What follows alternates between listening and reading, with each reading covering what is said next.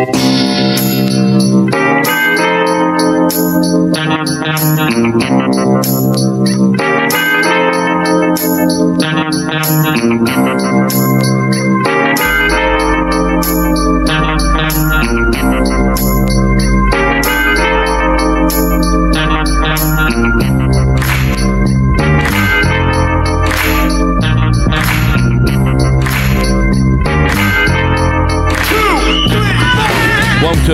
special episode. I am BJ. Uh, with me in the studio, a host of 19 podcasts like myself, the Dustin Roller. Yeah, what's up, man? Thanks for having me. Glad to see. We're going to do a dual episode. This will be released on his channel, released on my channel. Um, and like I said, is uh, we did an episode about a month or so ago about um, men's mental uh, health. Uh, people seem to really enjoy it, so brought him back. We got we're going to cover a couple things. One thing is uh, he is a principal, and we're going to cover a new bill that's in Indiana um, that's trying to get passed by the Mr. Jim Lucas. And we're also, since we're covering now, we're also going to talk about some masculinity. Yeah. Uh, so two things there. So, um, fir- first questions first. Um, what is the bill he's trying to get passed? Okay, so he's pushed this the last several years, um, and it has died. His what he wants to see is a standardized training practice so that teachers are given the right um, to conceal carry inside the school. And it's a school by school decision on whether they do it or not. But the, the newest one that he has come up with has the standardized training format. It's designed by the same people that train our police. The teachers and staff that volunteer for it will be paid for, the training will be paid for by the state. For the first year's salary of just one school resource officer, he claims approximately 50 school staff members could be trained. When all the policies and everything else fails and an active shooter is inside a school, as we've seen many times happen, these are Jim Lucas's words. This legislation makes it possible for school staff to be able to defend themselves in that split second before life and death. Well, that's uh that's good in theory. I see why we want to do it. We would because Jim believes in um everybody should carry a gun. Um, it's almost like um, having a uh, driver's license or be a U.S. citizen. They they think once you become a citizen, maybe at birth, you just start with a small gun, work your way up. Well, I, I love when I see these car dealerships like in the South where if you open a bank account or you buy a new car, you end up with a shotgun or an AR in the car, and you know you get you get the whole whole nine yards. That's right. And I am pro guns. I have always Absolutely. been. I, I, I always, always have been. Um, and like I said, is my best friend and your good friend AP. Every time I'm with him, he has his gun, and he takes in my car. I'm in his car. I'm in his house. So I'm pro gun, but I don't think arming teachers is. I mean, I, I don't know. You're t- all right. So when you became a teacher, did you ever think that you would have to possibly have a shootout in your school? No. No, I never I never thought that there would come a time that we were you know, obviously I grew up in the time after Columbine happened and um, and lockdown drills and all those kind of things, but I never thought we would hit a point that we were talking about should teachers be carrying guns into the school building. Um, you know, the biggest thing I think for me to kind of start off with it is this idea that what what is a teacher's role? And I understand what Jim is pushing that well, we're going to train them just like police officers. Teachers aren't police officers. That's not where their passion is. It's not where their drive is. And on the flip side of what Jim's argument is with how bad our public schools are, in his opinion, not mine, but in his opinion, do we really want our teachers spending a ton more time trying to be trained at the gun range than improving the education they're offering our kids? So that's first and foremost. I, I just don't see where the time to perfect what he's asking is there for teachers.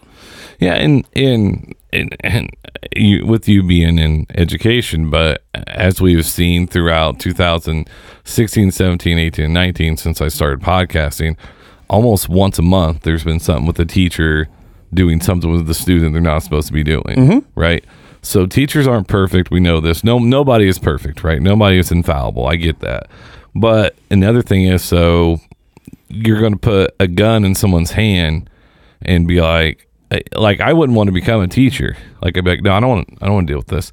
And then you know, because it can happen any given time, no matter what school it is, everything like that. So, um, which to the point now, why can't we put more resource officers? Uh, Is that what they're called, resource officers? Yep. And there's, are they armed? Yeah, I- mean, we have a dedicated school resource. Actually, we have two in, in our school district.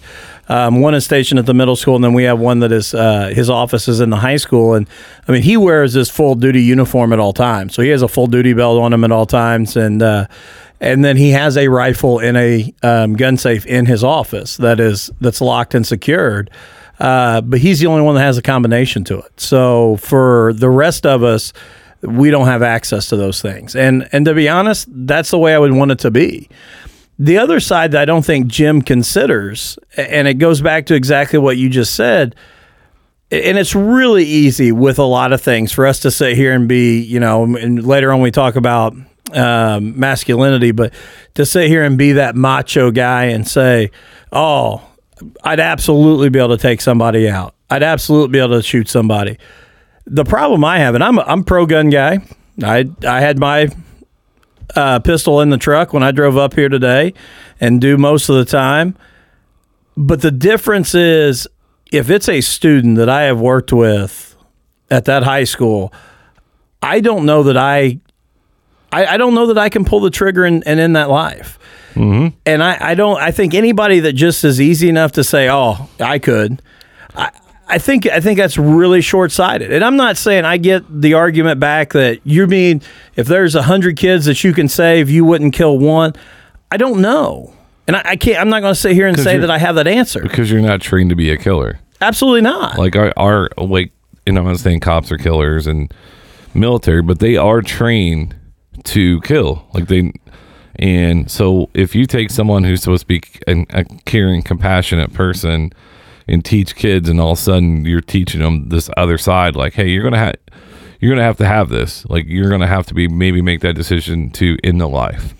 And you're like whoa whoa whoa whoa whoa like i like whatever happened to just getting an apple and we move forward. Now i have to have a glock And, and exactly what you just said, my whole job is, and my belief system as an educator is, I'm never giving up on that kid. Yep. So I, I always think that if I can get that breakthrough, I can fix them. Now you're telling me I'm the one that's going to make the decision of when it ends for that kid, and I, I don't know that I, I, I I'm not wired that way, and I don't want to be wired that way because I don't think I would be a good educator if I was. But to also go back to what you just said there with with police and not to get into that whole debate or some of the things that have happened, but the split second decisions you have to make. Um, I, I've been in the schools now for 11 years, and there's always things that happen that seem more serious than what they are during the time. You know, we we've had lockdown drills where things were reported that weren't even true. You know, I mean, uh, several years ago, we had an undercover, I shouldn't say undercover, but a detective from the sheriff's department um, who was wearing street clothes but had his pistol on. And a and he didn't check in. He just came in to go talk to our school resource officer at that time. And a student saw it and reported. it. We locked the whole school down because all they had saw was a was a male with a gun on his hip. Well, as soon as that's reported and we don't have a whole lot more information, now you've got every teacher that is armed that maybe encounters a student or sees a student trying to make that decision in a split second are they a threat? And like i said how many police officers have made the terrible mistake of and i'm not taking sides in any of that of mistaking a cell phone for a gun or make mistaking something for a, for a weapon. Now we're going to ask teachers who are just training once a year to pass their certification to make that decision in a split second of a chaotic situation in a school. Yeah, and and I, and I think also, and here's the interesting fact about this, because when the mass when the school shootings happen, and then we bring up gun control, right? And then then people will bring up, well, if you actually look at the average, you know, um, and then they start spinning what school shootings and mass shootings are, right? And then now we're going the opposite way, saying no, they really happen a lot. We need to make sure we're we're we're, we're prepared for it. So, and and like I said, I think I just I just think that because teachers in Indiana, let alone right now, are going through another struggle with pay, mm-hmm. which Jim is anti-pay. A lot of people are anti-pay, and a lot of pro hate teachers. Honestly, um, and, then, and then we're blessed in Southern Indiana. I think we're really blessed. My kids go to Greenwood, further south. It's a little bit different than IPS schools, a little bit rougher. Absolutely. But here's the thing: is back to what you said about that moment. I've been robbed five times um, by gun, one time by knife. I told him to leave, show me the respect, and bring back a gun. And he did leave. He's like, all right. but what I'm saying is, I had the gun to my face. And then in that moment, I didn't think, man, I'm going to know. I did whatever they wanted to do because you don't know what you're going to do. So all those people say, well, what, this is what I would have done. Like, really? So yeah, a loaded gun pointed at your head. No, no, I just did what he asked me to do, moved on from there, right? You don't know in that moment what's going to happen is I just want to survive the moment. But it, we're putting I just think we're now we're trying to overcorrect a problem. Mm-hmm. I mean, why not? And I brought this up to Dead Man and I was like, why don't we ever have if people are looking for we have resource officers, we have plenty of vets that don't have jobs that are trained that could be around kids that could be a big help. And he's like well you know they have a lot of ish- issues. And i was like well that's stereotypical. They're, not everybody has issues right? And then it could be something where kids can spend a, i mean because you know we, we we say we have these holidays for veterans but we really don't take great care of them No, no, we just we we want to put on the show and, and move on about yeah, have a parade, throw some candy, move on. Yeah. But I mean, I mean, there could be a way we can work something out with that, or do something, or, or instead of instead of putting it in teachers' hands, because I'd rather have it in the hands of somebody who can control that situation.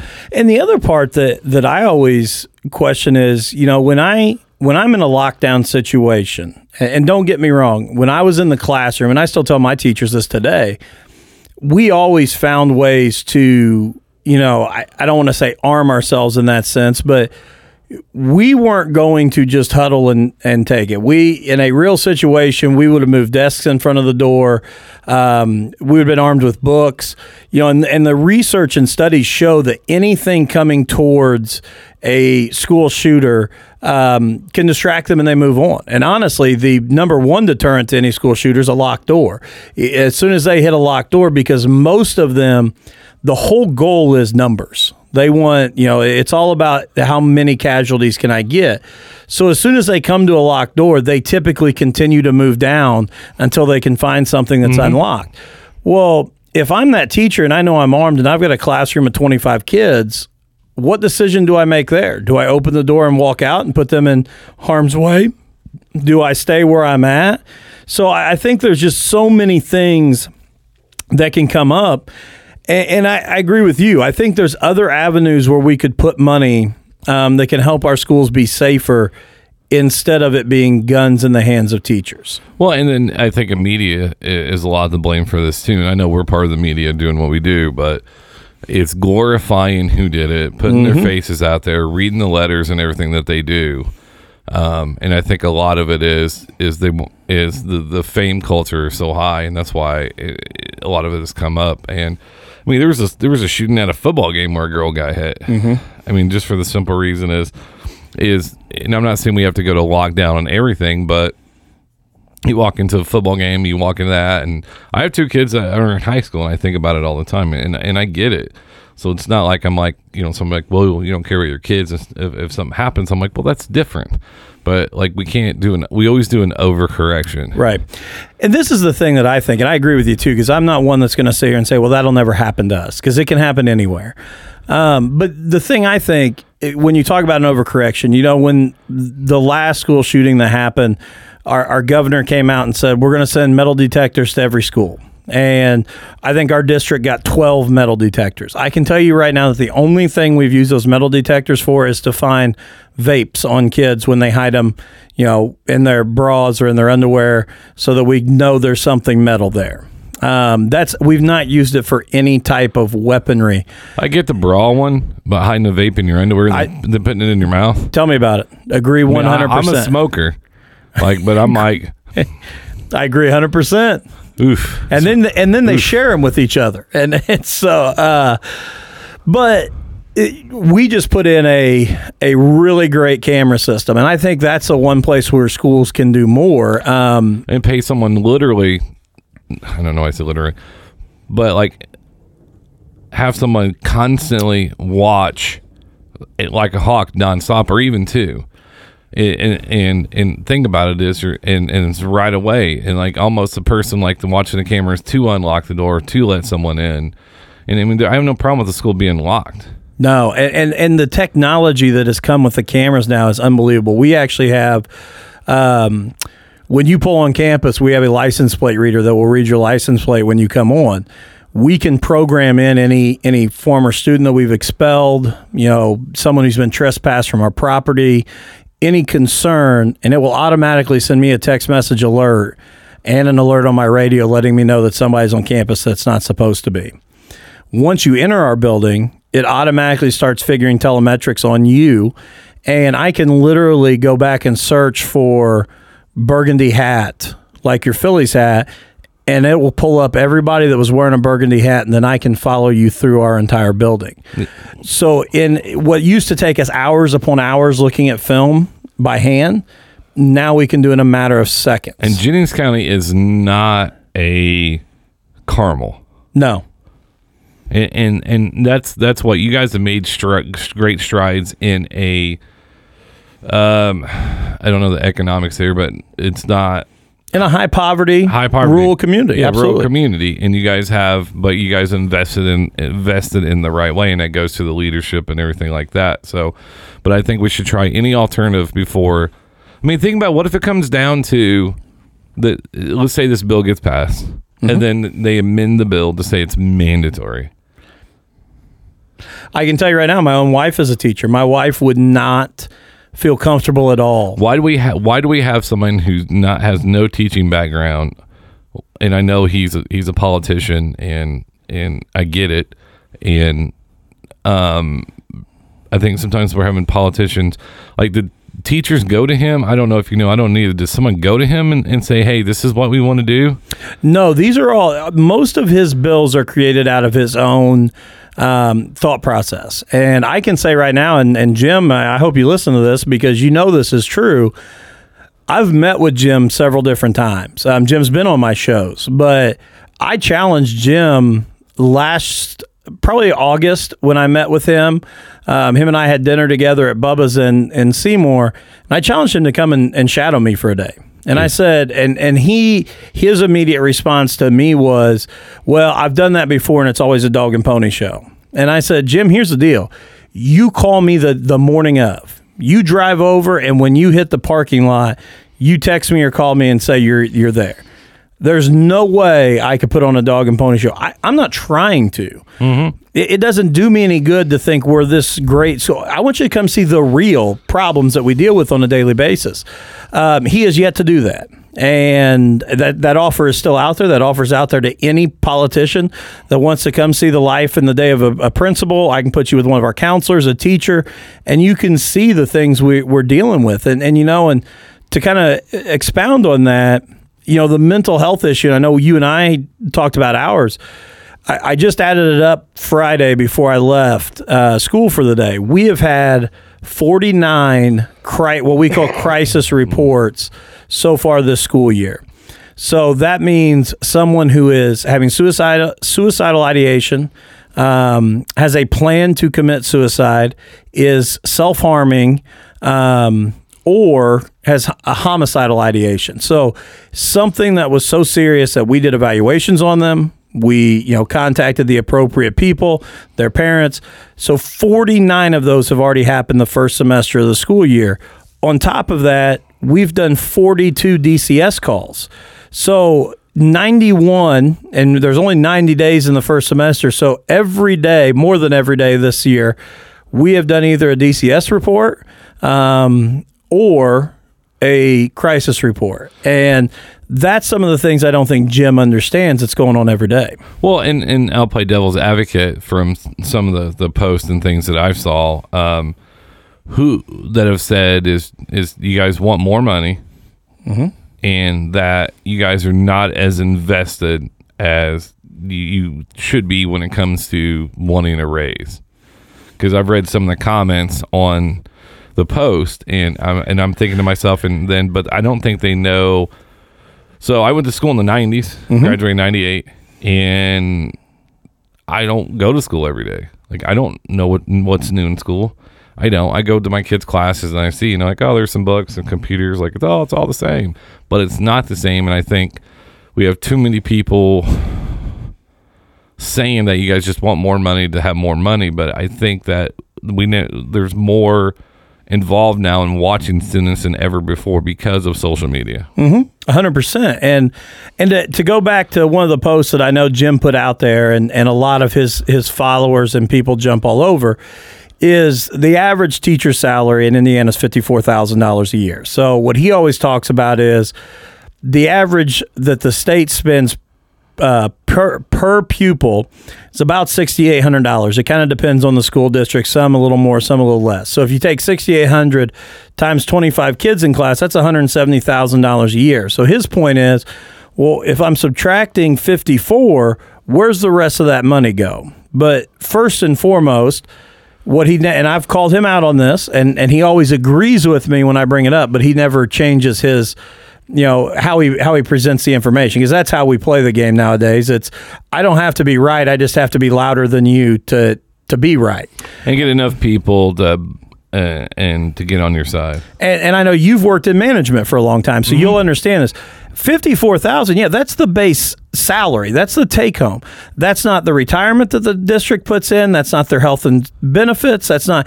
There's a lot more to that package than just what you pay a person when you're in when you're in that business. So, really, for a teacher that's around fifty-four thousand, it's about a ninety thousand dollar total package.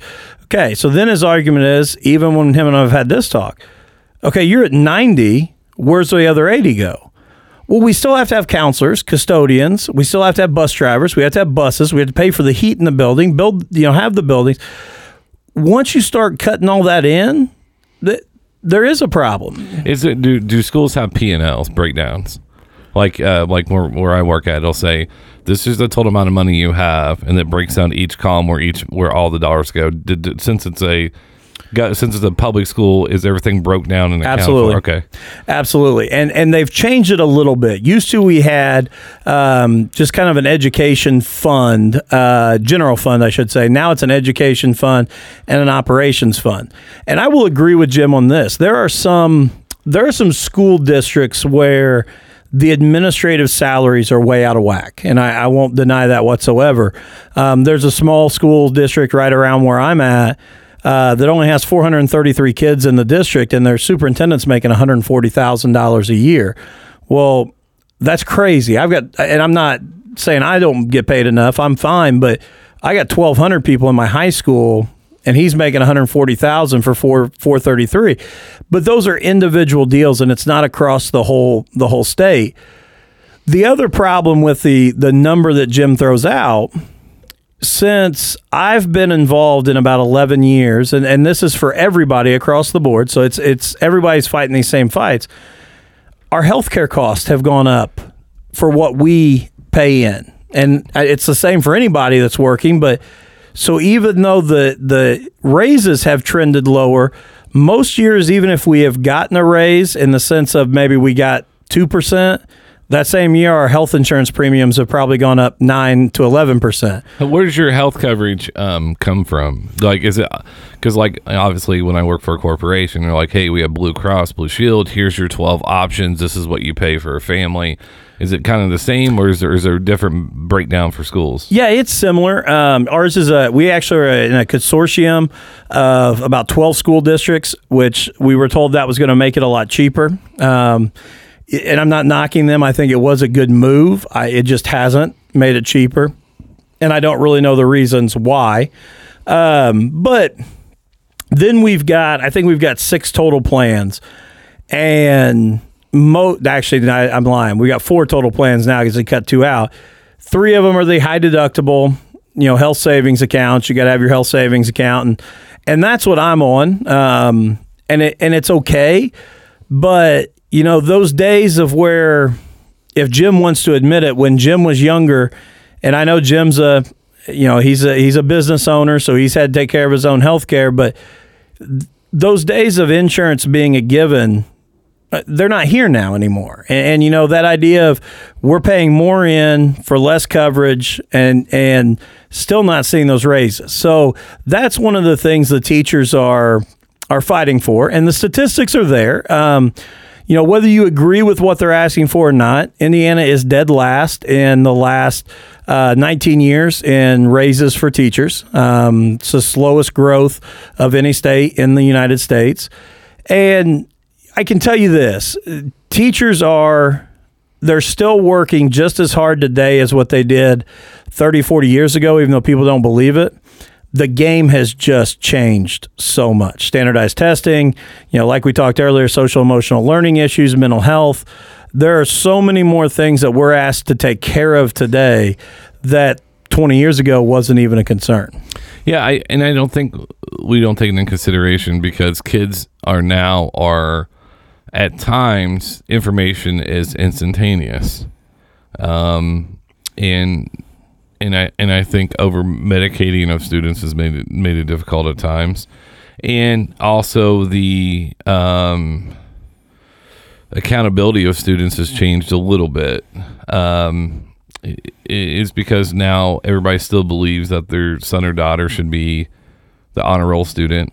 And and now it's changed forever because when I went to school, I was like, yeah, that's the dumb kid. He knows he's the dumb kid, and it's because he doesn't put in the effort. It wasn't the teacher's fault, and I and I still think now we blame teachers more than ever for every little thing that goes wrong because that's what we do. Hey, you didn't. Get, hey, uh, you didn't get promoted. Well, it's because my job don't like me.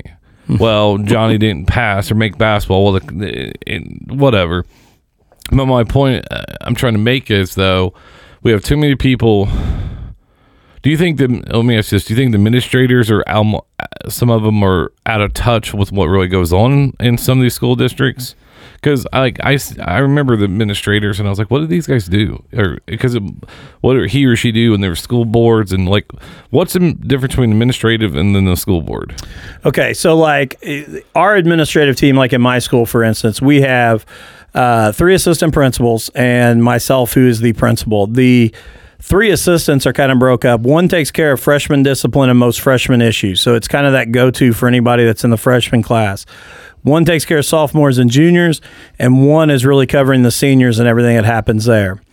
Um, and I'm kind of the go between on everything. Then above me, we've got our central office staff, which has our superintendent, uh, assistant superintendent, directors of programs, and they're kind of off campus. They're, they're looking over the whole district. So, then your school board, ours isn't elected. Most school boards in the state of Indiana are elected. There are still a few appointed school boards. Brownstown actually has one of the uh, last appointed school boards, but most are elected, running through um, an open election.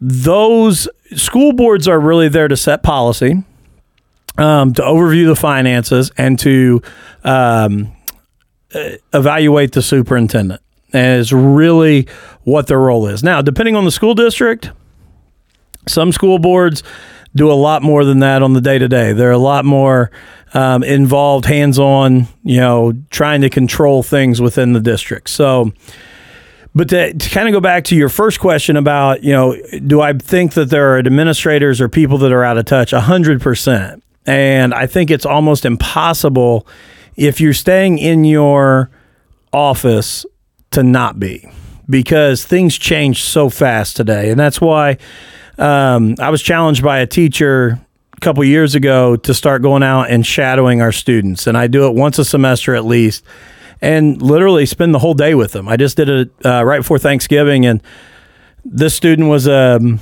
actually an ed- education profession student, meaning she was student te- or exploratory teaching. So I went and spent half day at the elementary school with her and taught fourth grade again, and then went to um, biblical literature class and then AP Studio Art and had to make some art project that I'm awful at art. So even in those situations, and some I know there's some of my teachers that think it's just silly and it's like I'm having a fun day. Me being there because I do I do the homework, I take the test, whatever they have that day, I I complete whatever they do. It's like undercover boss. It is, yeah. But sitting there in that AP art class, I could feel the pressure sometimes that those kids would feel because I didn't want to look like the dumb one. I didn't want to look like the one that couldn't do anything. All these kids are extremely talented artists.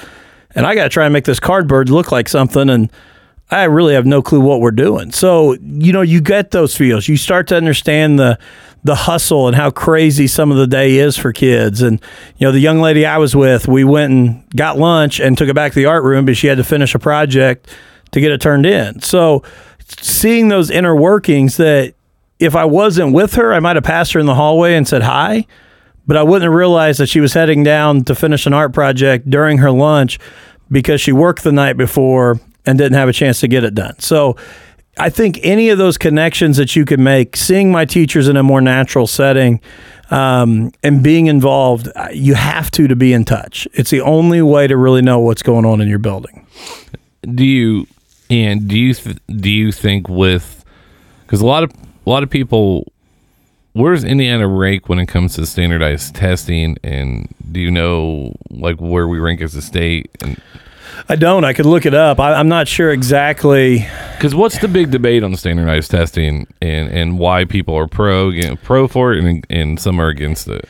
Well, you know, the whole idea of standardized testing, and even it's it's kind of funny. The guy that came up with standardized testing um, has now been interviewed and on record that this is not what his intended creation was for. And when standardized testing and even the I-STEP started in the 90s, the idea behind it was to show growth. Um, it was never to be used for a school accountability or or teacher evaluation process. It was to be able to look at an individual student and say, okay, BJ came in and he was. We knew from his third grade test he was behind in these skills. But by the end of fourth grade, look, he has surpassed those skills. So we could see where we were weak and we could use it to get better or to help you. That has then spawned into this idea that it's teacher accountability. And this is where Jim and I would have a, a, a difference of opinion because Jim would say, you know, well, being a small business owner, I have to make things happen. I have to do things, and and I agree with that. And but the thing that I've always argued is there's a human element here, you know. And and Jim is in, um, you know, runs the awning guy there in Seymour, and if Jim gets awning in that's all ripped to shreds from the the supplier, he's not going to go hang that up. He's not going to figure out a way to duct tape it and hang it up. He's going to call the supplier and say, "What you sent me is junk. Send me something else." My point is, we can't do that with kids. We can't walk in and say, "BJ, man, you just you really don't cut it. We're going to send you back to your mom and we're hoping Craig might be a little bit better." you know, you, you can't you can't do that stuff. You we we have to take the kids we're given and you know, and and there's a great quote from Albert Einstein: "If you judge every animal by their ability to climb a tree, you know, you're you're going to hold a lot of things back." And so that's part of it with the standardized testing, but the millions and millions of dollars that have been thrown into it, and the companies that have become so wealthy because, you know, it's all a big monopoly in the sense that one group writes, well, the, a group will get the contract to write the I-STEP. So let's say it's Pearson. Pearson gets that. Well, then Pearson also promotes, they've got the products to uh, intervene for kids and give remediation so kids will pass the test. Well, now every school buys that product. Well, we also have the textbooks that we'll sell you from Pearson that has all the information tied in to help you with the test. So now we're locked into Pearson across the board. Well, we're still not doing well on the test because what Pearson wants to do is keep changing the test enough that we got to buy that remediation software again so that we're constantly caught in that that maze of I wonder if Pearson gives money to any political campaigns. yes. Uh, and there is a and I, follow the money. And I don't know if if Jim gets money there, but I do know when we talk about the charter school and um, voucher question is Jim is Jim does receive campaign contributions from one of the largest charter companies uh, in Indiana. What what is the difference between charter and then? So a charter is a basically non-religious. It's still a public school, so I can't say private school, but they play by different rules. So, like, I could start a charter school here in Greenwood, and I could have Greenwood Chartered High School. The different rules are I'm not required to take any students. So, right off the bat, I can say, We don't have special ed programs. We only take, you know, this this level. And what it allows me to do is before I would have had to charge a tuition to run that school, just like most private schools. But now with vouchers, you can send your kids to me instead of the, the your local community school receiving that money. I get that money and pull the vouchers over. So I can actually fund my school, but I can play by different rules and with testing, with accountability, with what kids I keep in my building. Whereas a public high school, it doesn't matter how you come to me, you know, good, bad, or ugly. You're my student once you come to enroll. And, and I, I, I've got to take you and I've got to do the best I can with you. The other thing with what Jim wants to push and all of this stuff, I, I still think is part of the master plan of what Jim would like to see happen. Jim is is really strong in the privatization of education, um, which a lot of Indiana's public things have gone that way. And Jim would tell you the reason why is that the government can't run anything efficiently, which I always love when someone who's in government tells me they can't do anything efficiently, so we just need to privatize everything. Well, then why are you there? You know, if if if you if you can't make it better, then we need to get somebody in office that can help. So what he has proposed, and he said so on my own show, he would like to see. So, like I said, it's about average sixty eight hundred dollars per pupil that schools receive for students. But instead of sending that money to schools, we would directly send that money to parents.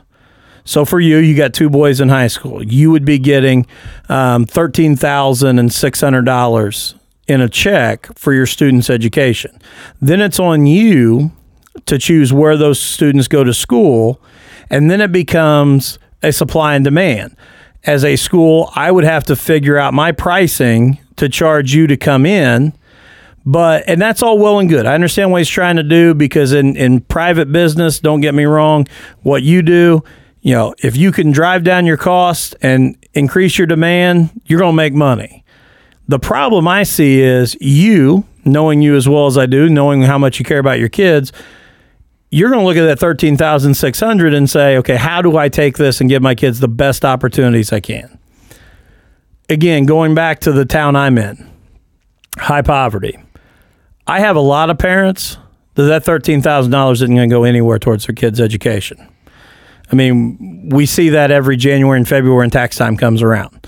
You know, they're going to look at that as, hey, I'm not worried about my kids' education. I'll just I'll homeschool them and keep the 13 grand for myself. Well, as soon as that starts happening, we're talking about a whole population now that has no chance mm-hmm. um, to overcome their home situations. Yeah, and and and it's weird is because like in my in where I grew up in Seymour, there was St. Ambrose. There was Emmanuel.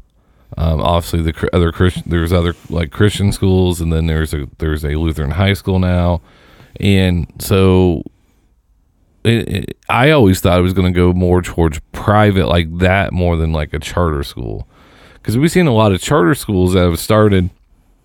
I think there was one I can't remember they got they got in a lot of trouble with because there was supposed to be this college type prep place um, it was ran by the couple, and like the kids didn't like they had them take tests once they pulled them out of there, and like they had no idea what they were doing. They they were not taught anything. So, and then I get it because like, hey, you know, if we have a charter school and we get the best math teacher in the in in the country, and like we could pay him X amount of dollars, I I see the point in it. It's you're running it just like an NFL franchise, yeah, right. Mm-hmm. You're gonna get the best kids, get the best teachers, and be like, you know, and and so it's the opposite of private school, but it's hoping that those parents who get the money they that they make a good decision. Well, yes, or the let, me, let me play a little conspiracy theory here, or they those one parents like you said they get thirteen thousand dollars, or if they have three kids, we don't have to deal with their kids at all. We have to deal with their kids. Well, they're not going anywhere anyway, so what's the point? Yeah, and that, that's a great point as well. You know, when you look at what that could potentially do when you talk about high poverty areas, your inner cities, you know, you talk about what IPS, you know, goes through and and you look at the money that it takes to run IPS. And I've said this forever, and I, I'm not a proponent of this, but this is just the facts. you could give every student in the state of Indiana a brand new laptop every year. You could provide free internet to every student in the state of Indiana and do online coursework and save the state tremendous amounts of money if you're not using physical structures like buildings, cafeterias, busing, all those kinds of things. But we also already have a generation that is struggling with social issues, they're struggling with mental health who some live in areas where the only two meals a day they may get is breakfast and lunch at school. That the only place that's warm is to come to school. I mean, if we go to that to where you're never walking in a building, I mean, you've said yourself, and I've listened to your podcast, and your your uh, one about your pops and grief was just unbelievable. Thank you. Um, just uh, just so good what Pops meant to you and your interactions with him when he was coaching you and, and bringing you along. If you're not involved in that kind of stuff, if you're not getting around those type of people at school and in those social situations, if you're just sitting at home on a computer, who knows what it would have led to for you? Yeah, one of my closest friends, Cav, he was homeschooled. He's one of the smartest guys I know. Smart. But his social skills were just hilarious. I'm like, and you know, it's almost like that M Night Shyamalan movie about like you know. Yeah, they're, they, they were all brought up in the middle of where was it, Pennsylvania in the yeah. woods. Yeah. What was that movie called? Uh, the, I don't even know. I can't even think about it. Yeah, I know uh, exactly what you're talking about, though. But, it, and, and that's where the problem is because we're in a world now, it's like, well, which one's better? Which one's worse? You know? And, and if you're going to work in the corporate world, you have to have some kind of social skills but we're getting to the point now where we don't have to have social skills, and that's the problem. But eh, one of the other things I, I was thinking about was we have people who we want to who want to teach, who want to do good things, and and for the longest time is is we lost a lot of good teachers like private school. But like Seymour is a great school to go to. Like I mean, there's not problems there. I mean, they're the normal problems that you're gonna have. But if you're not, but you if you if we need to real have some talks with students like, well, what do you want to do? And like that's why I like there's Seymour. One of my cousins was in a welding class. Mm-hmm. And, and, dude, he makes great money. Absolutely. He works at Toyota. He makes great money. And there's nothing wrong with that. And because we're losing people that can do um, trade trade skills, right? We have to be realistic with students. But when Colin was in eighth grade last year, he's a freshman this year. He was carrying like a 1.4 just did not like anybody in that building. Now, I don't know why. They blamed it on who his friends were. And I was like, well, what do you mean? I was like, did you guys know that his grandpa passed away? Did you know? Did you know? No. And they were like, well, he has ADHD. And I was like, he's a normal kid. Guess what? Freshman year, he's carrying a 3.2. Same kid, different setting. And then I think at times when Greenwood's a great school, that was a I don't know, twenty billion dollar building they built, mm-hmm. whatever it was. but they there was a kid, his friend that we knew, he would all all Fs. They passed him. Just like here you go. And you know that's a tough thing, and we face that even with some of our kids. That once they get to high school and we start talking about credits, and you have to make all you have to do all this to graduate, they're not used to it because mm. they have just been passed, and we've had kids look right at us and say, so what happens if I don't pass any of my classes my freshman year? Do I become a sophomore?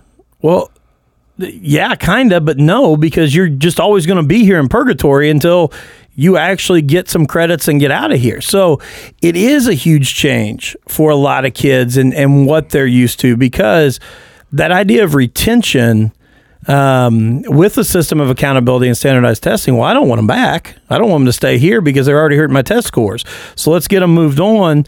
So it just compounds that issue of if they're falling behind, they just continue to fall behind even farther. Well, that was the point I was going to make. I lost my train of thought. So we want to run schools are businesses, even though they're public schools, because you know you get your money, you break it down, you mm-hmm. pay your bills, right? But but we can't, and and we want to privatize it. What happens when you privatize things? Then then that's where the um, I don't want to say then some of the emotions go out of it. Then all of a sudden is we're a cog in the wheel. Hey, we're, we're over by five students. Um, so what we're going to have to do is, in order to go here, we're going to have to raise it next year, and then do this or do that or do this. And next thing you know, Or we're going to cut our five students to do the worst Yep. and make our lives easier. Yeah, and because you can do whatever you want, be like, hey, it's a private business, and I get the whole government thing, and I get it, and, and I get it. But what I'm saying is, we privatize healthcare, how, and they just do whatever they want. Well, that would be my argument back too, Yeah. and I agree with you 100%. Jim says, well, anything government run is inefficient. Agreed. But sometimes private companies are way too efficient in the sense that they're making money no matter what. I mean, and that's their concern is not us as the consumer. If they can cut a cost, if they can throw an additive in our food, if they can do anything to make a better living for them, make more money for them, they're going to do it. And it's money at the top. Absolutely. It's not going to trickle down to the teachers. It's going to stay at the top. Yeah, I agree 100%. You talk about privatization. That would be my thing too. You know, Jim's big argument is that administrator salaries are way too inflated in the state of Indiana. And but if you privatize it and I'm running the whole deal, Ho- Bonuses and this. Hey, you know, we hit this, so here's an extra this. And not to mention, you know, if they have a basketball team, it could be sponsored by Applebee's or whatever they wanted to do. yeah, again right now, you know, that's the whole thing. My salary, my salary is public knowledge. Um, you can you can search my my salary has to be posted on our school website.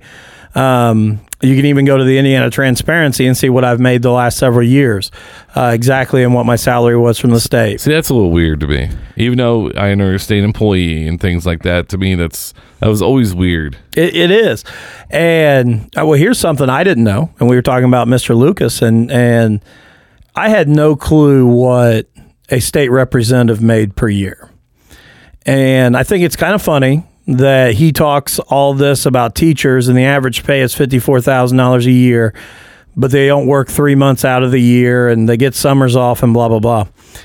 He made sixty four thousand dollars as a state representative last year.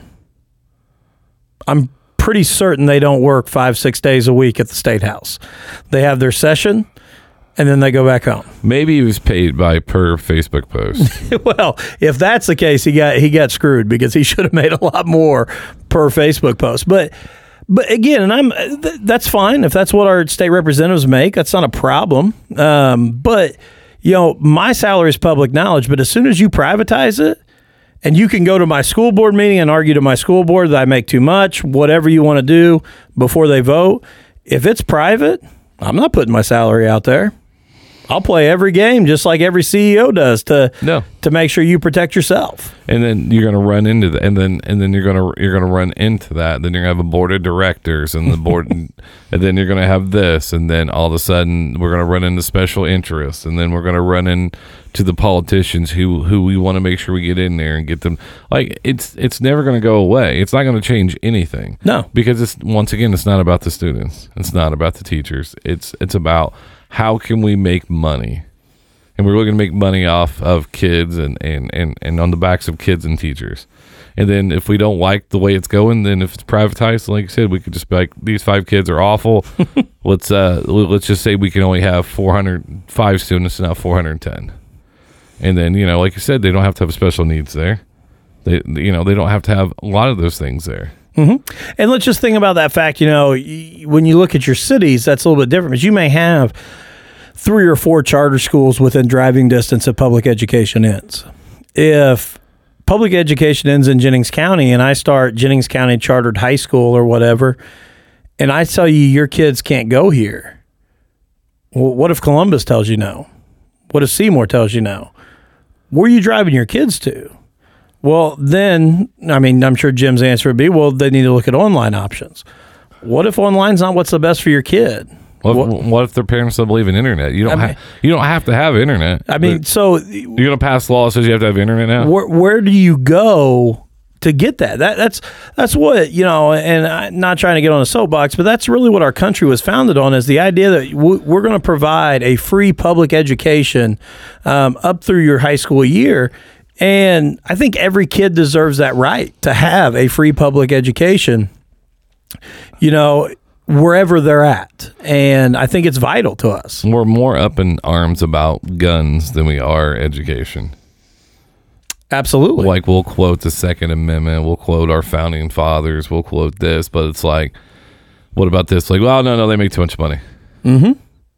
They make too much money. And they're like, like, how do we like the the average cost of uh, inflation a year or or cost of living goes up? It was like five or five to seven percent. And I never understood this: is people's salaries stay the same, but they stay the same, but everything else starts to cost more. Absolutely. And and then they're like, well, you know, you got summers off. Well, why don't you go ahead and find another job? Like my job says, this is your only job. You do not have another job. Mm-hmm. Right? A lot of places do that. Mm-hmm. But there, it's like, well, you know, find another job, paint Go hou- work more. Yeah, paint houses, whatever you need to do. Because I mean, I got some friends that are teachers, but you know, it, it, I just don't think we set them up for success. No, and and you know, you want to talk, you know, conspiracy theory a little bit. Um, I read a great book in college called The Meaning of Machismo, talking about kind of masculinity, but it talked about revolutions in there. And one of the things that it was about cities in Mexico and villages in Mexico and how these drug lords run them or these corrupt politicians run them and, and why is there not this push to overthrow them? And you know, the best way to keep revolutions down is the idea of keeping everything at a, you know, paycheck to paycheck level to where I'm not starving. I'm just making it because if you look at the history of, of revolutions, when you're starving, you can look at the French Revolution. They were starving so much. What's it matter? Okay, if I climb this and I get shot on the way, I'm going to starve in the next week anyway. So I, I've got nothing to lose. So if you get to that point that you're so poor, you got nothing to lose, you've got that chance to enact a, a revolution. Or if, like the American Revolution, you start getting too much, and our founding fathers were upset about taxes because they're running the black market and they're realizing how much money they can make. Now they're upset with that. The revolution happens there. But if I'm stuck at paycheck to paycheck, which is where the majority of our American society is today, It's like eight, almost. It's up to eighty or eighty-five percent. all I'm worried about is how do I get through next week? Yep. How do I get through next week? So if somebody comes in and says, you know, hey BJ, let's think about this. Let's let's talk about overthrowing the government. Dude, I'm just trying to get through Christmas, man. I just got to get through the first year. We don't have the time or you know the ability to step out and go do those things. So when you talk about some of that with healthcare going up and you know inflation, there's no doubt that there there are people in control that are making sure that we stay right where we need to be as a as a country to not incite you know any kind of overarching change. Yeah, I mean, I, I, th- and I think um, media has a lot to do with it. Um, we'll put more emphasis on, and, and everybody's like, "Well, it's because of the internet." And this has been going on before the internet. I've said it a million times. Is when TV first started, it showed you what your family should look like. It even showed you what African Americans should be like, um, and and it showed, It showed you morals and values that they expected. I mean, go back to even the I Love Lucy show. Lucy and Ricky were never shown even sitting on the same bed together. They had twin beds in their bedroom together. Yep. um, you know, in their master bedroom and would not even sit on the same bed together. That's controlling us. I mean, that's Yeah. that is building this idea of what is right and what is wrong. and then and I think uh, it like we we have to be critical thinkers and I, and I think we've lost that we we let we we let I try to read 10 articles a day I try that way they vary right? So they're not the same same and and try to do critical thinking. And a lot of that a lot of that's lost because of instant gratification like you'll read some and it's like no that's right. That's the way it should be. And teachers don't deserve raise or they don't do the, deserve this. But we don't actually go through and look at the whole process. Because through those comments on the facebook post it was just like x y and z x y and z. But it didn't say well if we did this this will be what happened. Well if you look at this this is this is where this comes from. That's why we're saying no we don't do that. We just want to strike while that we just want to strike and say no no no no. No more no more wasting government spending. I'm like Dude, we've been fighting a war for 20 years. You know, and I was I was in a class, an econ class, doing an observation the other day, and I pulled up some of the most ridiculous uh, government spending, and one of them was like a the CIA spent three hundred and some odd thousand dollars on mugs, coffee mugs, that were some special titanium that could also be plugged in an airplane to heat the liquids in flight. And we spent three hundred thirty thousand dollars on these. And so, yeah, same thing. And and maybe they needed them. I don't know. I've not investigated it any more than that. Look, look at Halliburton. Yeah. Absolutely. Because they were our defense contractor, and that's who we bought things from. Dick Cheney sat on the board of directors, who eventually became the vice president. So, and we were paying like I don't know for an aspirin was like 19 times the amount what you mm-hmm. should pay for an aspirin, and we paid it, and it was okay. But yet we can't give a raise to people who are taking care of our youth.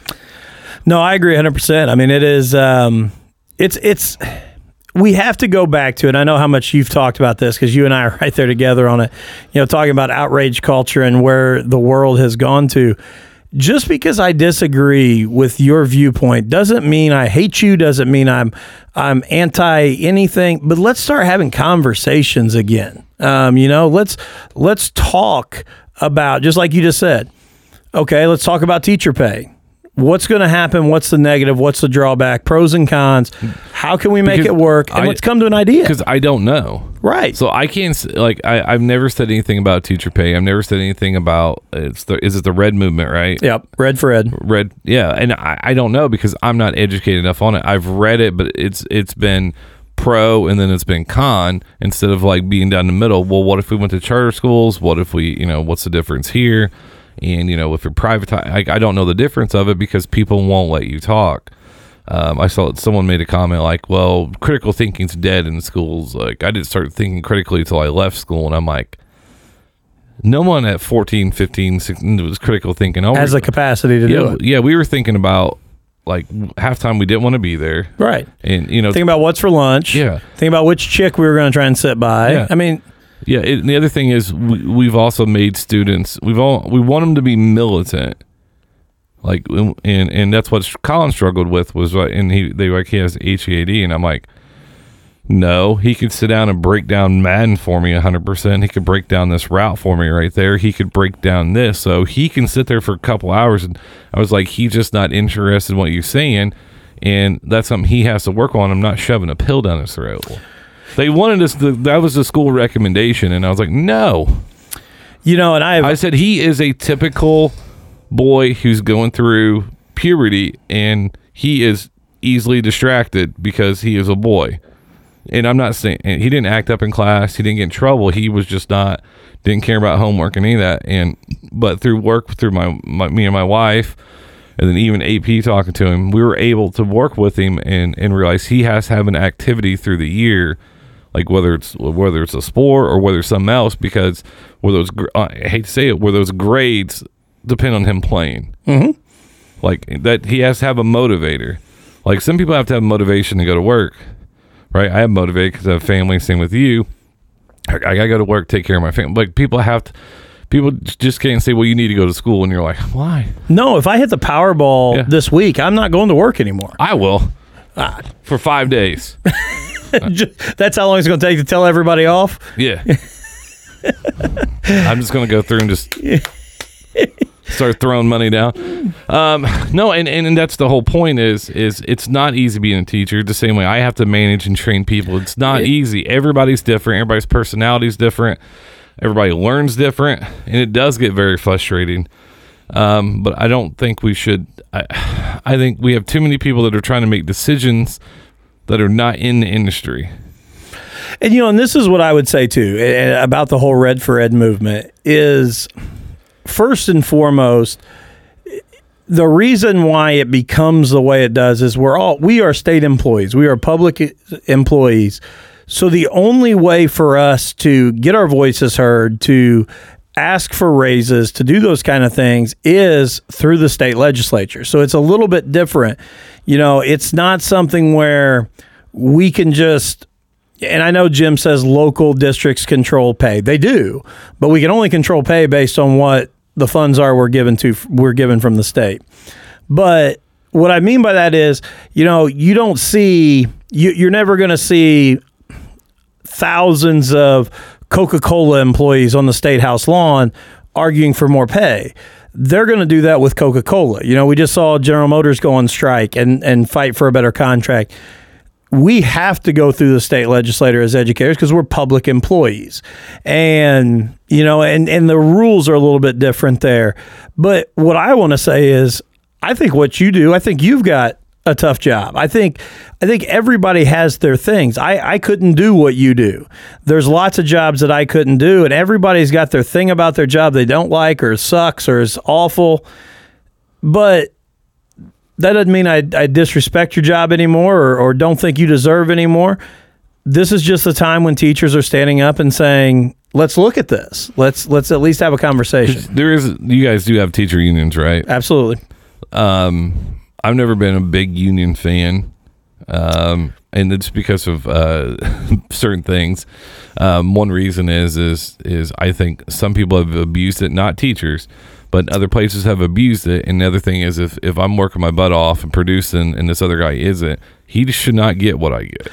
I struggle with that as well. That's what I Um, struggle with. And then, but the other thing is, I see in this aspect though, is why you have it for teachers, and, and is, but how big of a part does the teacher union play in in all of this? It's really it's it's big. I and I, I there'll be some people that won't like my answer on this. I struggle with the teachers union because I think there are some people in and I'm not talking about my local union. I'm talking about state and federal level that are the same as what we've we've taught we've we've been critical of Jim Lucas about the last hour. They're the just the flip side. So Jim Lucas, uh, there's we should never look at charter schools. We should never allow this. We should never do this. There's some ideas there I don't have a problem with. I, I think parents, I, and I've told Jim this. I think parents do need to have choice. I have no problem if you think what's best for Colin. If there's a if there's a charter school down the road that is all hands on and allows movement, and that's a better fit for him because that's what he needs. I do think you should be able to go there. A hundred percent. I would love to be able to offer that. But I also don't think that we need to just move that whole direction. So again, it's somewhere in the middle. So some of the union leadership, I struggle with the idea that we won't even have the conversation or talk about that. We have to.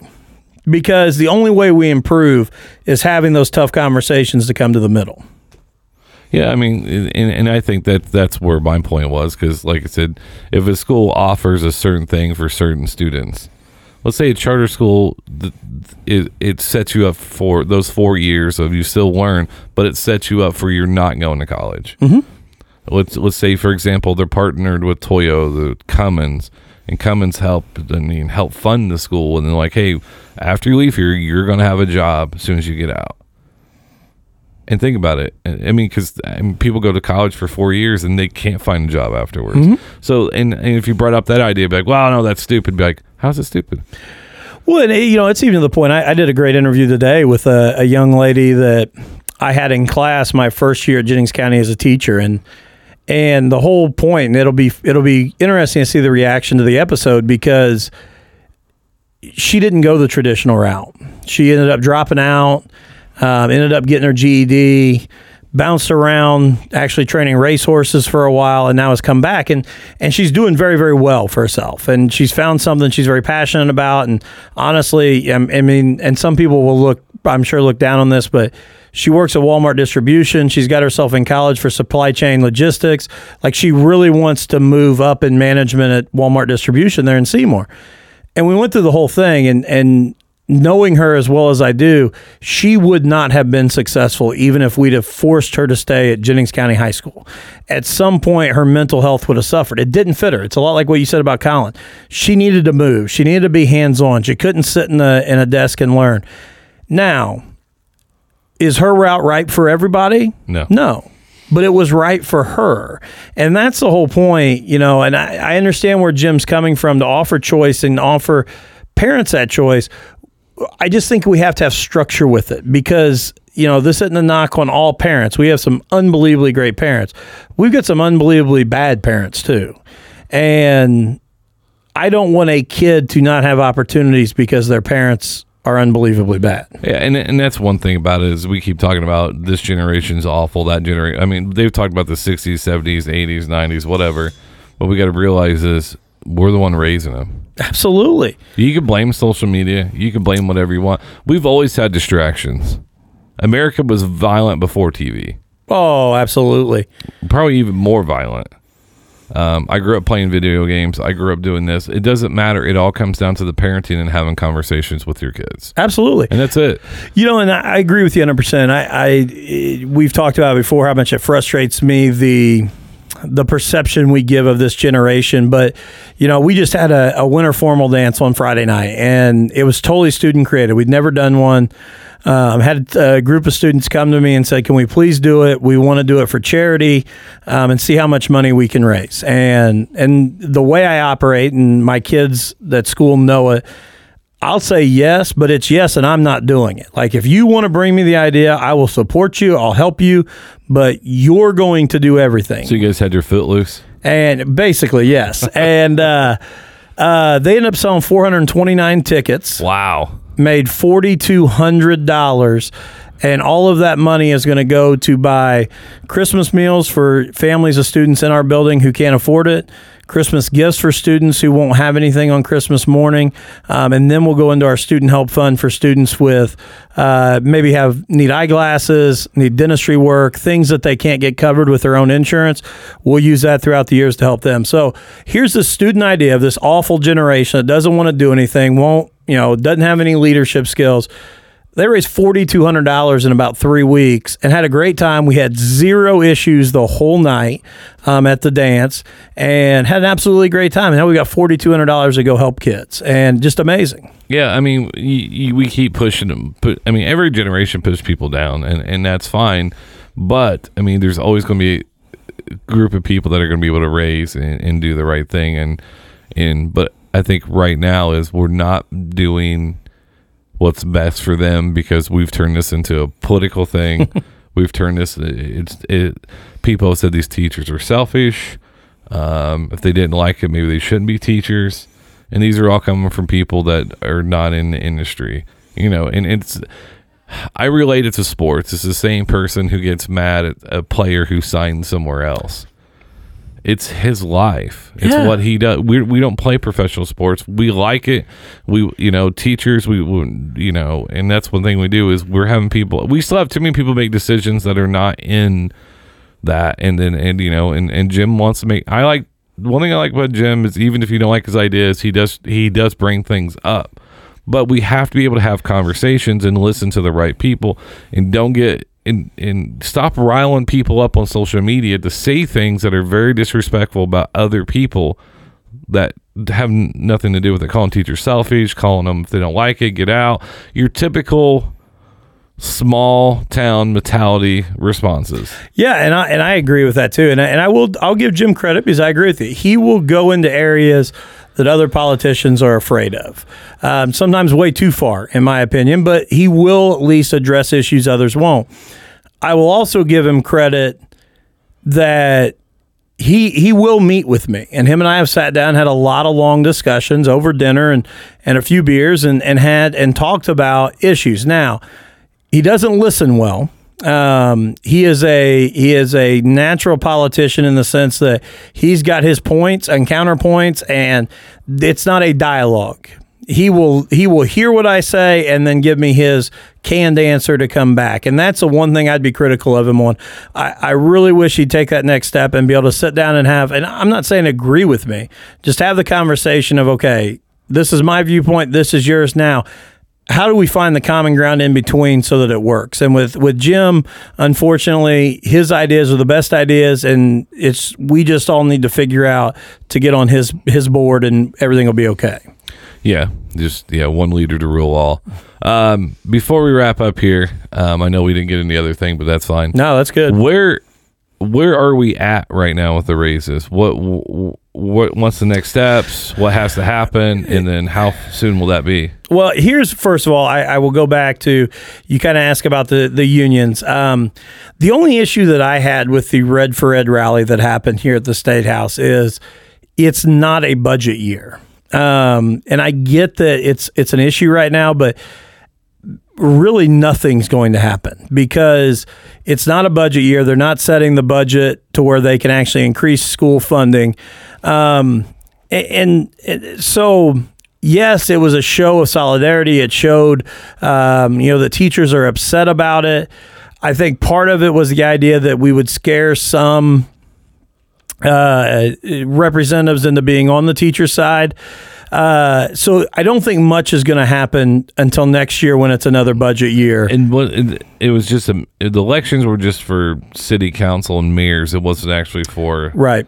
So and then because if you do it during election year and then budget year and then so and it was almost like preemptive, like hey, let you know, like you're up for election next year. And I'm not saying that. Well, that might be one of the reasons to let them know, like, hey, this is, you know. And I think that was that was part of the the idea behind it. And and you know, and the tough thing right now, and you know, whether you like him or not, um, Jim's had a lot of challengers lately. I mean, he has had both on in the Republican pi- primary and on the Democratic side, and um, it, right now, his district and in, the Seymour area they still want Jim Lucas representing them. And, and no matter how people feel about Jim or, or their struggles with Jim, um, that's the situation right now. And, and I will, I will be the first to admit I've voted for Jim in the past because even though we disagree on education, there are other areas where him and I see eye to eye on some things, and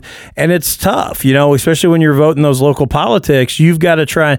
You, are never going to have a candidate that lines up with everything that you want to do so perfectly. So, what districts does he do? I know he has Seymour. What else? He has Seymour, um, eh, not all the way. Most of Jackson County, um, Brownstown, Seymour. He comes down. He doesn't get into Crothersville. Crothersville's where the um, the southern district there with Terry Goodin is there. He goes over into Jennings County, so he's basically the western part of Jennings County, and I think maybe even eclipses a little bit of Bartholomew. So he's kind of got that whole region right there. I didn't know, I because I, I didn't look, I knew I looked it up, but I didn't actually know the map on it. So it, so to be pretty interesting is because eh, as we've seen, it, even in now politics, if people who usually don't get out and vote, it, if it, if they do, then they can get them out. A lot of more people are coming out to vote. So, yeah, and I think it's gonna, you know, it's it's gonna be one of those elections where you know, coming up, obviously in 2020, we've got a, a huge election at the presidential level. Uh, I think a lot of people will be out to vote. The biggest thing that I would say is, you know, no matter what your national politics are, don't pull a straight ticket vote. It, you know, educate yourself about what your local politicians are, your state reps, you know, your U.S. Congress representatives, and vote for the people who have your interests in heart. You know, I, I and that's I, I, don't care if you're a Democrat, Republican, I don't care what you are. Do not pull a straight ticket because no. there is no way you are actually voting for someone that you support in each of those races. No, and then also see who funds their campaign because that's uh, mm. also public knowledge. Because it'd be interesting to see who actually help.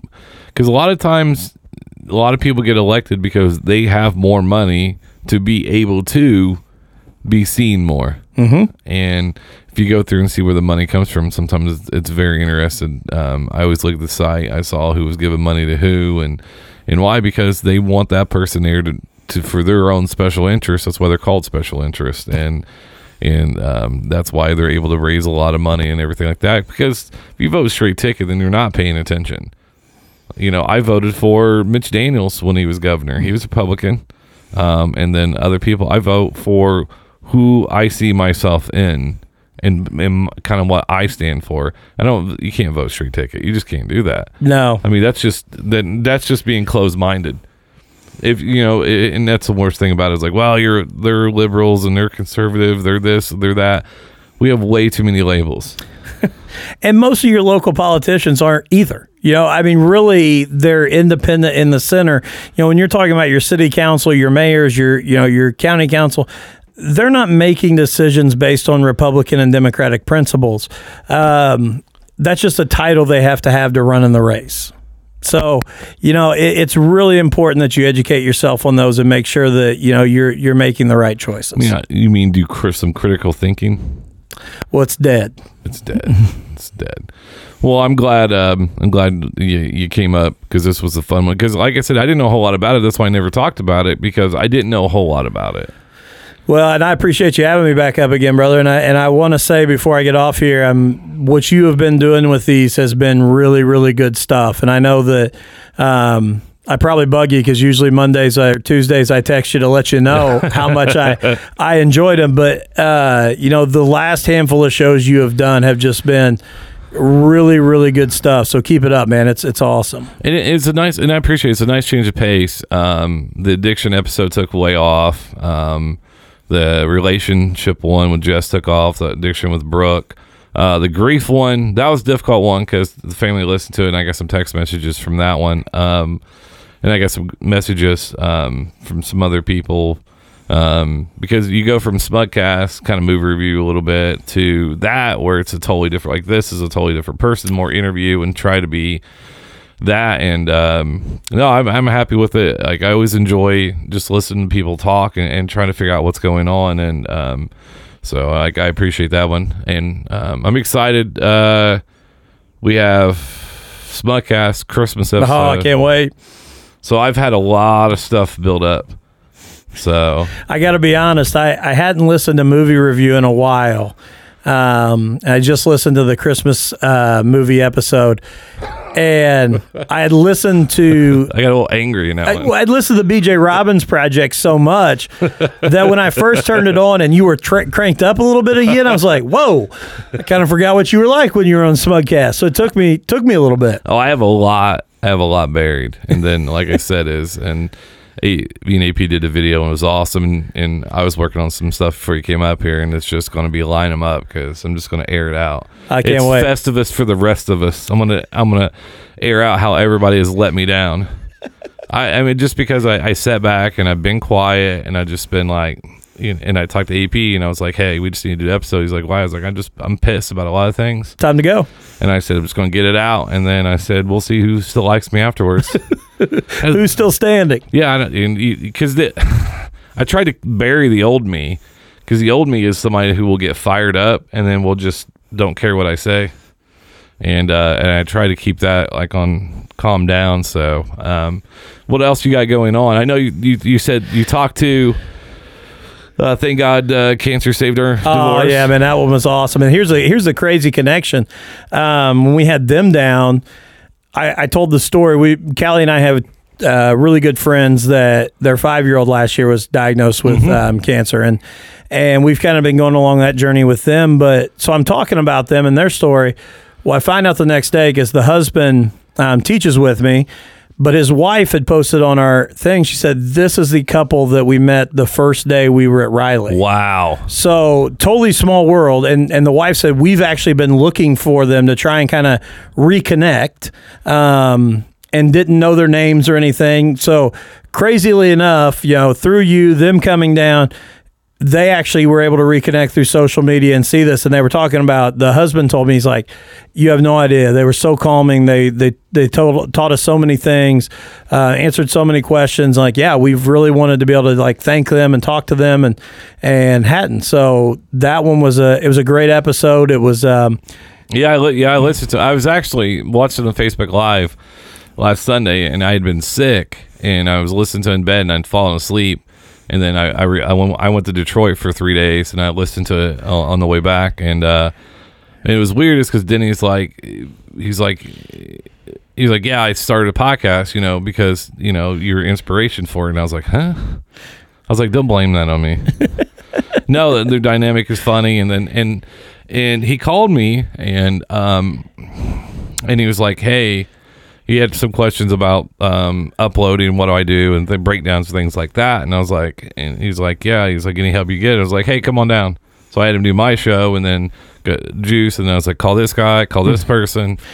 And yeah, he reached out to me. I, I got a message, and he's like, "Hey, he's like, I think we run in similar circles.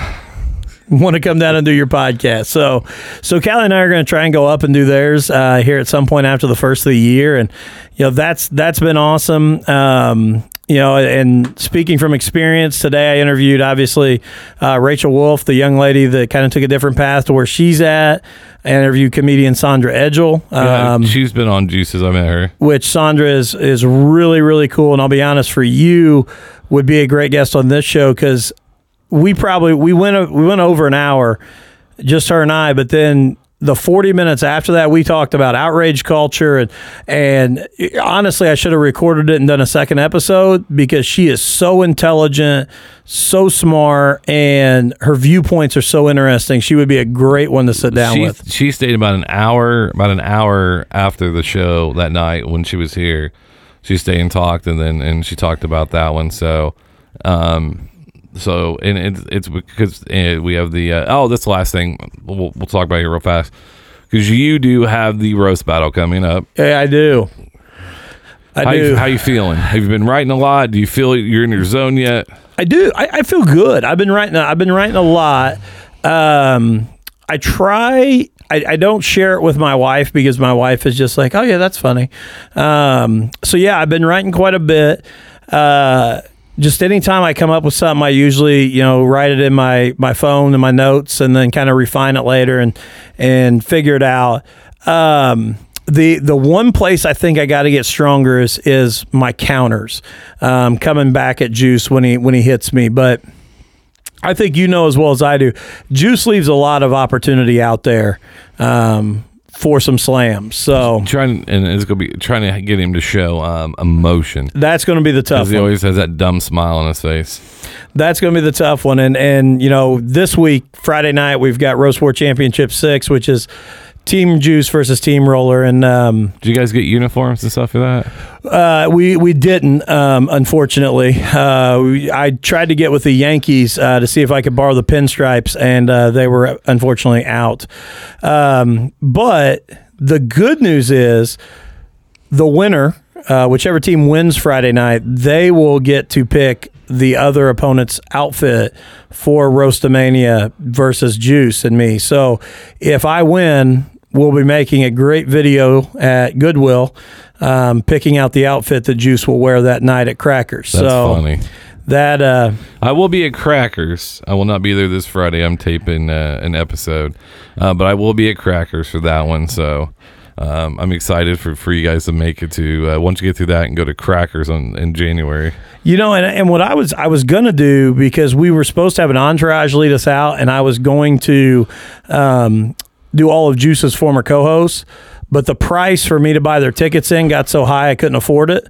Uh, so I'm, I'm gonna have to find my own entourage because it and and you know Jonathan got kind of smart with me last time, and I figured he'd be in my corner by the thirtieth anyway because he's about ready to expire. So, um, Johnny, yeah, yeah. so, but no, it's it's good. It'll be fun. You know, yeah, nothing but love for Juice. I love him, but this will be a good one. Yeah, I'm excited for it. I'll, uh, I will be I will be at the one in Crackers. Uh, only other things I have coming up: Spunkcast Christmas, and then the normal shows coming up do have a new show about to come up on the network, which is Tina and Doe, which is actually Mondo. I know. I heard you say that the yep. other day, and I love it. Uh, Tina and Doe. I got to edit, ep, edit, their episode. That should be first of the year, and then I got contacted by another comedian who I really like, um, who wants to have me produce and start their show. So I'm excited for that one. So I'll I will be pretty busy. Um, but I. I, I'll, this is one that besides Spunkcast, movie review is fun. It's topical. Mm-hmm. It's, it's just kind of difficult to do at times. Um, but like this is the one that uh, I'll continue on and doing that one. So well, and the last thing I'll throw out, we do have we're going to start one in January 2020, and um, you're going to be a little bit of a part of it. It's going to be called Five Minutes to Launch, and it's going to be a daily kind of motivational um, podcast, five minutes or less, nothing more, just you know in and out. But what we're going to try and do is each week we're going to try and feature a different speaker. So, you know, the first week I'm going to record five episodes. I told you I wanted you to really come on. Mm-hmm. And I've reached out to some other people just to record quick five minute episodes so you get a different voice every other you know every week um, and are just hearing some you know inspirational things some motivational things before you kick off your day so that'll be coming out in january of 2020 and it's uh, five minutes to launch that is awesome. So I appreciate you guys joining us as always. Uh, like I said, his social media will follow afterwards, and we will talk to you kids next week. If you'd like to get in contact with the show, the email is the BJ Robbins Project at gmail.com. Facebook is BJ Robbins. Twitter is at the BJ Robbins. Instagram is BJ underscore Robbins. And Snapchat is the BJ Robbins. If you'd like to be a guest on the show, please reach out to one of those platforms so we can make that happen. Thank you.